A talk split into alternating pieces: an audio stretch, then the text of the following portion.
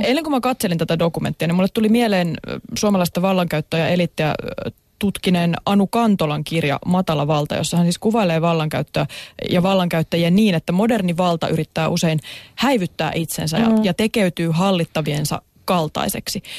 Kun te lähditte tätä eliittiä etsimään ja sanoit, että se oli siellä hyvin konkreettisesti, pääsitte siihen kiinni, niin miten, miten se käytännössä tapahtui? Missä se suomalainen valta lymyää? Se on hirveän lähellä meitä. Mm, se voi olla helposti lähestyttävä ikään kuin ne ihmiset, mutta sitten kun vähän raaputtaa, niin huomaa, että, että kuitenkin se ikään kuin ymmärrys tai taju siitä, että – mikä on se arkitodellisuus, missä eletään, niin se on hirveän erilainen.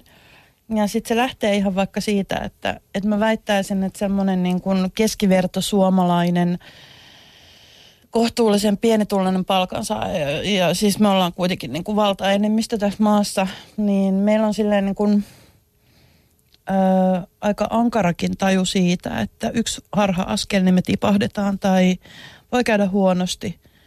Pitää toivoa, että ei sairastu – me tunnetaan kaikki sellaisia ihmisiä, jotka on syrjäytyneitä. Toki niin kun, mä en tarkoita nyt, että elitti tässä, su- tässä suhteessa olisi niin kuin hirveän erilainen, mutta, mutta et sitten apu voi olla niin kuin lähempänä.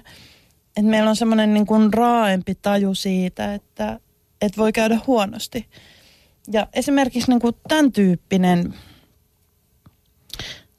et, et mennään niin kuin psykologian alueelle, mutta semmoinen niin kuin, taju haavoittuvuudesta on hirveän erityyppinen. Ei ole varaa vaikkapa yksityissairaalaan tai yksityislääkäriin tai sen tyyppisiä asioita. Niin ne sitten lopulta ehkä erottaa, tai mikä se kokemus on arjesta